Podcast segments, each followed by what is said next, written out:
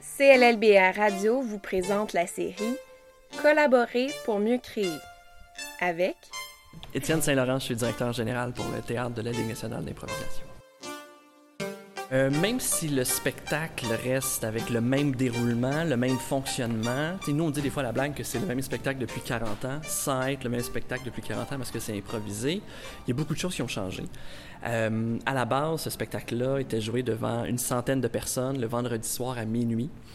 Euh, ben, aujourd'hui, on est joué le lundi soir à 19h devant 450 personnes. Donc, il y a eu quand même une évolution de ce spectacle-là qui est passé d'un spectacle de création, je veux dire underground, à un spectacle grand public, mais qui demeure un spectacle de création, qui demeure un spectacle de théâtre improvisé où nos comédiens jouent en simultanément le rôle de metteur en scène, d'auteur et d'interprète d'un spectacle qu'ils créent eux-mêmes. Donc, les règles sont sensiblement les mêmes. Le contenu a énormément changé. Je pense que c'est ça qui fait que la LNI est encore vivante après 40 ans et rejoint encore des spectateurs après 40 ans. C'est l'idée que nos comédiens qui viennent à la LNI improviser ben, témoignent de leur réalité, de qu'est-ce que c'est vivre en 2015 avec des thèmes qui les touchent, des thèmes qui les rejoignent et qui, par conséquent, ben, rejoignent nos spectateurs aussi. Les grands joueurs arrivent à durer dans le temps. Je pense à Sophie Caron, euh, aujourd'hui, qui est probablement un des très bels exemples de joueuse qui a réussi à durer à la LNI en adaptant son style de jeu, parce que le jeu évolue aussi. si on regarde ce qui était une bonne impro en 1985, puis on la transpose aujourd'hui, on ferait, ben cette impro-là est vraiment correcte sans plus, puis même, il y a des affaires qui se font plus. Ce qui fait qu'il y a un langage qui s'est développé à la LNI, un langage qui s'est développé en impro, qui fait qu'il y a des choses qui étaient brillantes il y a 20 ans, aujourd'hui sont anodines, sont, font partie des modes de fonctionnement, ou même d'autres choses qui se font plus parce que ça trouve plus écho dans le public. Fait que le jeu a évolué, les joueurs évoluent, puis ce qui fait que ce spectacle-là reste d'actualité, c'est que les comédiens sont actuels et ont évolué avec le jeu aussi. On, en parle depuis tantôt, la, LNI va bientôt avoir 40 ans. On s'est posé beaucoup de questions ces dernières années à savoir ben, comment en sorte que la LNI puisse continuer encore 40 années. Ce qui fait qu'on a fait des modifications, des améliorations dans l'emballage de notre spectacle. On essaie d'aiguiller nos joueurs sur des objectifs artistiques qui sont en lien avec ce que la compagnie souhaite mettre de l'avant.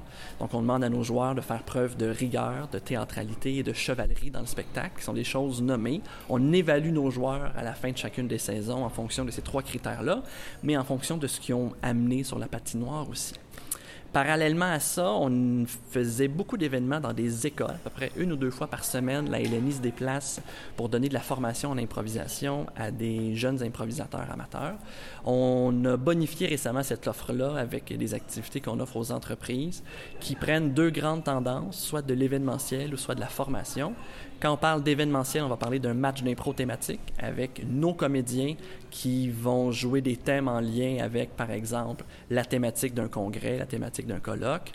Euh, ce qui fait le succès de ça habituellement, c'est quand on mélange et des comédiens de la LNI et des participants à l'événement qui, eux, ont du contenu. Ben, l'idée, c'est de mettre en lumière ce contenu-là en, en utilisant le match d'impro comme outil de communication. L'autre grosse tendance qu'on essaie de prendre, c'est la tendance formation. Donc, tout ce qui est atelier sur l'écoute, sur le travail d'équipe, sur la synthèse des idées, sur comment faire une présentation devant public alors qu'on n'a pas de texte à dire. Donc, toutes les vertus du match d'impro, tout ce que nos comédiens font, ben, on essaie de le transposer pour aider les gens en entreprise à atteindre leurs objectifs. Euh, les entreprises qui ont fait affaire avec nous récemment, je pense, euh, ça fait quelques années, mais il y a la police de Montréal qui avait fait un événement avec nous où il y avait une nouvelle réforme pour les postes de quartier. Euh, donc, devant tous les policiers, il y avait la patinoire de la LNI, les comédiens de la LNI qui improvisaient sur les thèmes qui composaient cette réforme-là. Et après chacune des improvisations, un peu à la manière d'un analyste sportif, il y avait le sergent de police qui venait résumer ce qui avait été vu durant l'impro, mais surtout présenter ce que serait la nouvelle réforme. Euh, on a fait des événements aussi récemment dans le cadre d'un congrès, ce que nous on appelle faire une restitution, donc deux comédiens qui assistent à une conférence et qui viennent ponctuer cette conférence-là avec un résumé humoristique sur ce qui s'est passé dans la conférence. Donc soit sur le contenu ou soit sur le conférencier comme tel. Donc ça permet aux gens qui assistent à la conférence de mieux assimiler euh, le contenu, puis surtout mettre l'accent sur ce qui est important dans la conférence qui dure souvent une heure, donc qui, les, les spectateurs qui en perdent des bouts des fois un peu avec ce type d'intervention-là, euh, dynamique, drôle, ludique, mais ça permet de faire des synthèses rapidement d'idées. Derrière l'idée de collaboration, de travail d'équipe, il y a l'idée d'écoute qui est là, qui est très importante. Euh, en impro, l'écoute, c'est pas nécessairement entendre ce que l'autre dit, mais c'est comprendre ce que l'autre dit. Je pense que ça peut être une chose importante à appliquer en entreprise. tout le monde dit oui, oui, j'écoute, j'écoute, mais t'entends plus que tu écoutes. Des fois, on a l'impression. Euh, dans l'idée de comprendre ce que l'autre veut, comprendre ce que l'autre veut dire, puis d'essayer de pouvoir travailler avec ça pour construire quelque chose. Je pense que c'est probablement une des valeurs d'impro qui est très importante. L'idée aussi que le jeu est plus grand que ses joueurs, donc la finalité est plus grande que les égaux des individus qui sont là.